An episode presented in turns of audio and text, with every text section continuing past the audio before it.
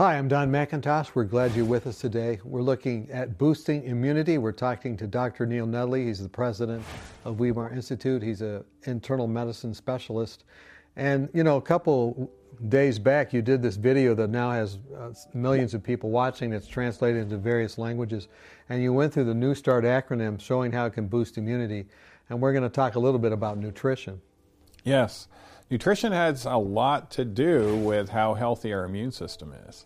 And uh, we can actually suppress our immune system through sugar or free oils, uh, or we can enhance our immune system with particularly antioxidants.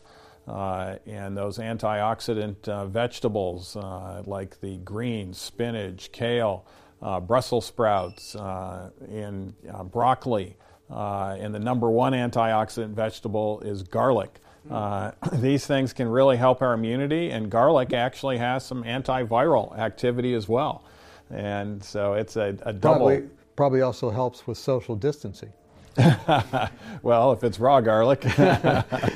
Some people have stated an apple a day keeps the doctor away, but a garlic a day keeps everybody away.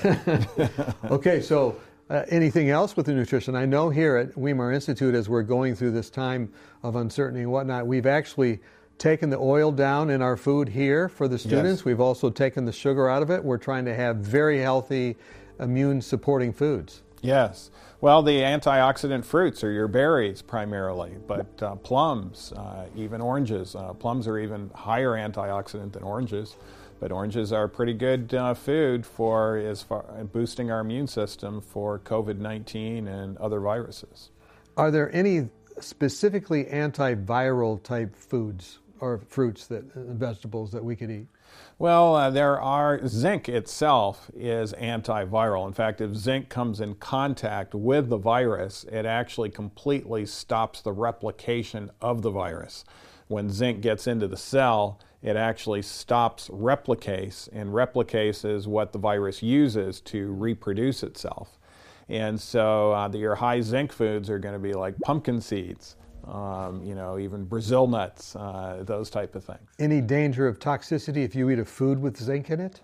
No, uh, no danger of toxicity whatsoever, but you'd want to get that zinc into the cell. And so studies have shown that quercetin, actually, which is a bioflavonoid from the skin of grapes, actually helps that zinc get into the cell and stop the replication of the virus. Or if it comes in contact with the cell at a high concentration, zinc might be able to get in all by itself. In fact, uh, just recently, uh, the F D A did an emergency um, approval of a drug called uh, chloroquine. Mm.